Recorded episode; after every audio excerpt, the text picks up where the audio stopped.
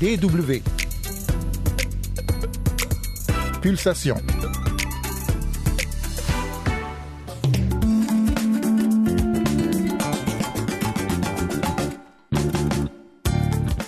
C'est aujourd'hui la journée internationale de la sensibilisation à l'albinisme. Nous allons en parler avec l'historien culturaliste sénégalais et allemand d'adoption, Cher Djibril Khan.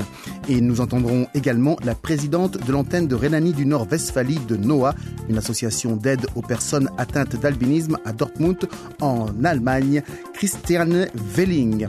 Bonjour et bienvenue à toutes et à tous. C'est Yann Durand au micro, c'est Pulsation et c'est parti.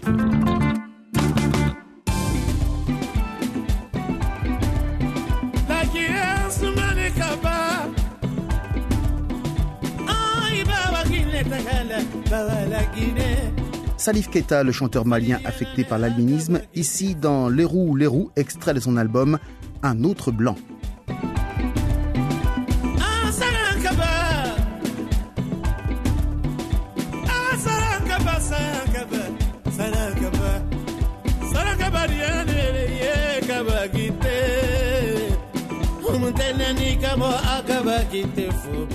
Je définis l'albinisme comme un handicap qui correspond à une déficience visuelle grave. Christiane Welling, présidente de l'antenne de Rhénanie du Nord-Westphalie de NOAA, association d'aide aux personnes atteintes d'albinisme à Dortmund en Allemagne, que nous retrouvons tout de suite. Mais d'abord, voici ce que dit l'Organisation des Nations Unies, l'initiatrice de cette journée mondiale, sur son site à propos de l'albinisme. L'albinisme est une maladie rare, non transmissible et héréditaire qui existe dans le monde entier, indépendamment de l'appartenance ethnique ou du genre. Dans presque tous les cas d'albinisme, les deux parents doivent être porteurs du gène pour le transmettre, même s'ils ne sont pas eux-mêmes atteints d'albinisme. Il s'agit d'une absence de pigmentation sur les cheveux, la peau et les yeux, et il n'existe aucun remède à l'heure actuelle. Christiane Welling, la quarantaine, est une femme pleine de vie. Elle-même atteinte d'albinisme, elle est présidente du bureau de Rhénanie du Nord-Westphalie de l'association NOAA qui apporte bénévolement soutien et information aux familles et aux personnes souffrant de cette affection. Parle-t-elle elle aussi de maladies comme l'ONU lorsqu'elle évoque l'albinisme?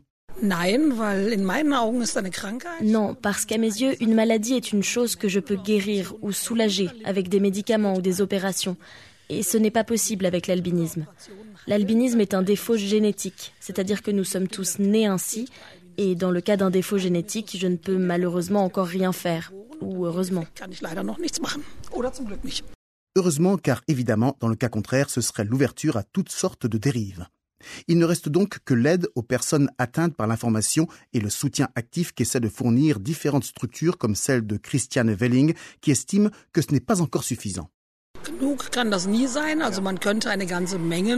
Ce ne sera jamais assez, donc on pourrait encore faire beaucoup de choses. Mais il faut bien sûr que de nombreux facteurs entrent en jeu, parce que l'humanité ou la population allemande doit d'abord être sensibilisée au fait que l'albinisme est un handicap visuel. Les gens pensent que soit on est aveugle et alors on ne voit rien, soit on voit quelque chose. Mais il est très difficile de faire comprendre ce qu'est un handicap visuel, surtout parce que nous portons tous des lunettes. Alors la plupart des gens disent toujours que si tu portes des lunettes, tu vois tout. Non, ce n'est pas le cas. On ne peut qu'améliorer notre vision, mais pas à 100%. Selon Christiane Welling, il y aurait environ 5000 cas en Allemagne sur 86 millions d'habitants. La prévalence de l'albinisme varie dans le monde, et en Europe et en Amérique du Nord, une personne sur 20 000 souffre de cette maladie. Les estimations oscillent entre un cas sur 5 000 et un cas sur 15 000 en Afrique subsaharienne, où elle est plus répandue. Et les personnes atteintes d'albinisme en Afrique sont confrontées à d'autres défis que la seule déficience visuelle. On en parle tout de suite avec Cher Djibril Khan.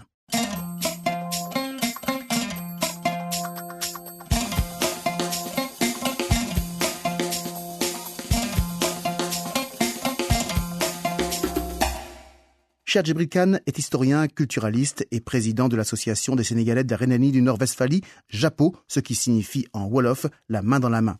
Alors qu'il n'est pas atteint d'albinisme lui-même, ni qui que ce soit dans sa famille, ce sujet lui tient à cœur. Il nous explique d'abord pourquoi.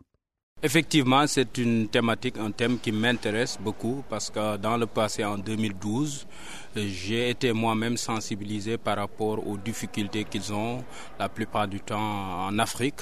Et j'ai personnellement des amis que, entre-temps, qui sont partis, hélas, et qui souffraient de, cancer. Et vous, vous partez du principe que euh, l'ennemi principal des gens atteints d'albinisme, c'est le soleil. Effectivement, en Afrique, euh, quand on dit qu'ils ont une espérance de vie de maximum 30 ans, il faut donc euh, essayer de les protéger en leur dotant de crème solaire, de képis ou bien d'habits qui peuvent les protéger davantage du soleil. La cause des personnes atteintes d'albinisme au Sénégal est donc défendue par l'Association des Sénégalais de Rhénanie du Nord-Westphalie. Cher Djibril Khan. On le fait d'une manière dans le cadre de l'association évidemment, avec des amis qui ne sont pas du tout sénégalais, mais d'une manière générale africains, allemands, euh, américains. Ensemble, nous avons mis, nous avons réalisé un album avec euh, un titre de six minutes qui reprend en quelque sorte l'histoire douloureuse d'une jeune fille, d'une petite fille de 10 ans qui a été hélas euh, victime en Tanzanie de la barbarie humaine. Comment s'appelle euh, la chanson? La chanson s'appelle Bodyguard. Bodyguard, pourquoi? Parce qu'on part du principe qu'on doit les protéger, non pas euh, contre le, le, méchant loup, c'est-à-dire l'homme avec un H majuscule, mais plutôt aussi avec le, la méchante, la sorcière, c'est-à-dire le, le, soleil avec cette euh, S majuscule. À votre sens, outre le fait qu'ils aient des, des, problèmes effectivement euh, pour euh, vivre normalement à cause justement de, l'agressivité euh, du soleil dans les pays africains, quelle est la part quand même finalement du loup qu'est l'homme dans les problèmes que rencontrent les gens atteints d'albinisme? Je veux dire la discrimination à l'emploi, la discrimination à l'école, ça existe tout de même. Effectivement, ça existe parce que c'est la nature humaine en quelque sorte qu'il faut remettre en cause. Parce que moi, je ne peux pas comprendre qu'en Afrique, un groupe d'individus, une minorité qui souffre autant à cause de la nature, à cause du soleil, mais aussi qui souffre des atrocités humaines. Euh, il y a l'absence d'initiative de, pour eux, l'absence de protection pour eux. Rien que leur doter de crème solaire pour les États, au niveau des États, c'est quasi impossible. Donc pour moi, c'est l'occasion de crier, de dire ma colère par rapport à cette façon de faire là. Il faut que les politiques euh, soient beaucoup plus euh, regardants. Il faut aussi que nous, euh, en tant qu'acteurs civils, citoyens, citoyennes, qu'on soit aussi beaucoup plus attentifs par rapport au sort de nos frères et sœurs, nos enfants qui souffrent énormément. Eux, ils ont la fierté de ne pas aller voir un tel ou un X pour exposer leurs problèmes. Et nous, on s'est dit, bodyguard, on va le faire à leur place. Donc ils sont parfois trop fiers pour aller chercher, demander de l'aide. Donc c'est pour ça que vous dites, euh, c'est à nous de prendre euh, notre responsabilité et, de les aider. Mais vous, euh, cher, personnellement, euh, vous avez eu des amis qui étaient euh, atteints d'albinisme. Donc vous ne les avez pas discriminés, même en tant qu'enfant. J'imagine que vous étiez jeune quand vous avez fait leur connaissance. Comment se fait-il que vous, vous ayez eu ce contact avec euh, des, gens de votre âge atteints d'albinisme et que d'autres euh, ne l'ont pas? Ça, ça, ça vient de quoi? C'est l'éducation qui fait ça? C'est l'éducation, c'est en fait une barrière que la société a construite. Et nous aussi, bon, moi j'étais dans ce lot, j'appartenais à ce lot-là, je ne les discriminais pas, mais je n'étais pas aussi sensible à leur sort. Jusqu'à ce qu'un jour, je ne sais pas pourquoi, il y a mon subconscient qui me disait, ben, fais ta vie. À un moment donné, il y a un déclic qui s'est réalisé dans ma tête, au niveau de ma tête, et je me suis dit, mais écoute, nous, on vit avec des gens qui souffrent énormément, mais qu'est-ce qui m'a pris à, à, à, les ignorer de cette façon-là? Comme dit l'adage, mieux vaut tard que jamais. Je me suis repris, et du coup, depuis 2012, je reste dans la thématique, j'essaye, avec ce que je sais par rapport à la documentation et par rapport aux réalités au Sénégal, d'apporter ma pierre à l'édifice, c'est-à-dire euh, de me lever, d'ajouter ma voix à leur voix et ensemble qu'on en fasse une, c'est-à-dire stop par rapport à ce que les États fassent ce que les Nations Unies ont recommandé parce que c'est un groupe minoritaire donc qui entre dans la protection minoritaire des groupes euh, de personnes euh, que les Nations Unies ont voté et que cette résolution onisienne doit faire loi. Il faut que les sociétés africaines, les États africains, mais aussi en Allemagne parce que les citoyens allemands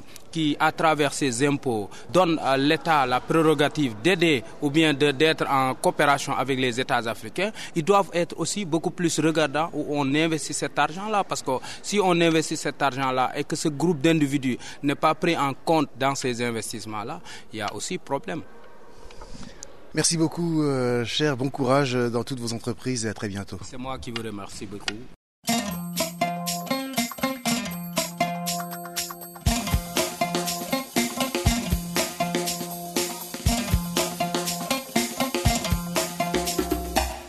Représentation des personnes atteintes d'albinisme dans le monde de l'art et des médias est déterminante pour éliminer les préjugés. Or, c'est encore loin d'être le cas, nous rappelle Christiane Welling.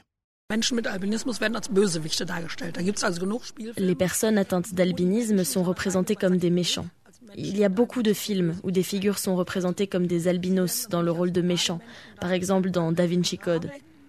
Ils ne sont donc pas représentés comme des personnes normales, parce que en tant que méchant, je pourrais aussi avoir les cheveux roux, jaunes ou bruns, ça n'a pas d'importance. Nous, albinos, nous nous faisons d'abord remarquer dans la société parce que nous avons des cheveux blancs. Le handicap visuel ne vient que bien plus tard. Mais si je tourne un film avec, ou si je monte sur scène, ou si je chante, ou quoi que ce soit d'autre, ça n'a pas d'importance si je vois moins bien. Mais il y a aussi des évolutions positives, comme dans le monde de la mode, où de plus en plus de personnes atteintes d'albinisme travaillent comme mannequins, se félicite Christiane Welling. Oui, bien sûr, c'est bien qu'il y en ait. Nous sommes uniques, ne serait-ce que par notre peau très claire, par nos cheveux blancs. Bien sûr que nous pouvons faire impression. Pourquoi ne serions-nous pas aussi mannequins?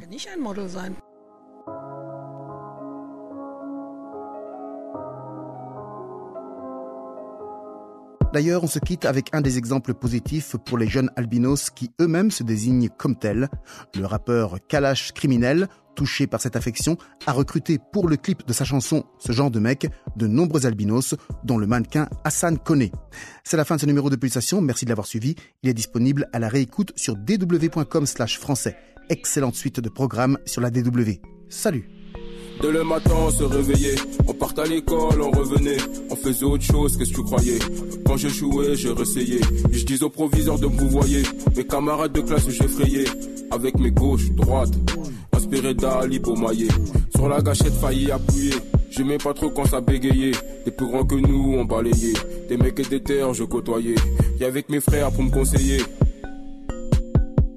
Et puis un jour, dans mon chagrin, je me suis noyé. On est ce genre de mec, à la guerre on y allait, du genre plutôt discret, pas du genre à trop parler. Je pense à mes frères qui sont condamnés, sont condamnés, des 10, des 15.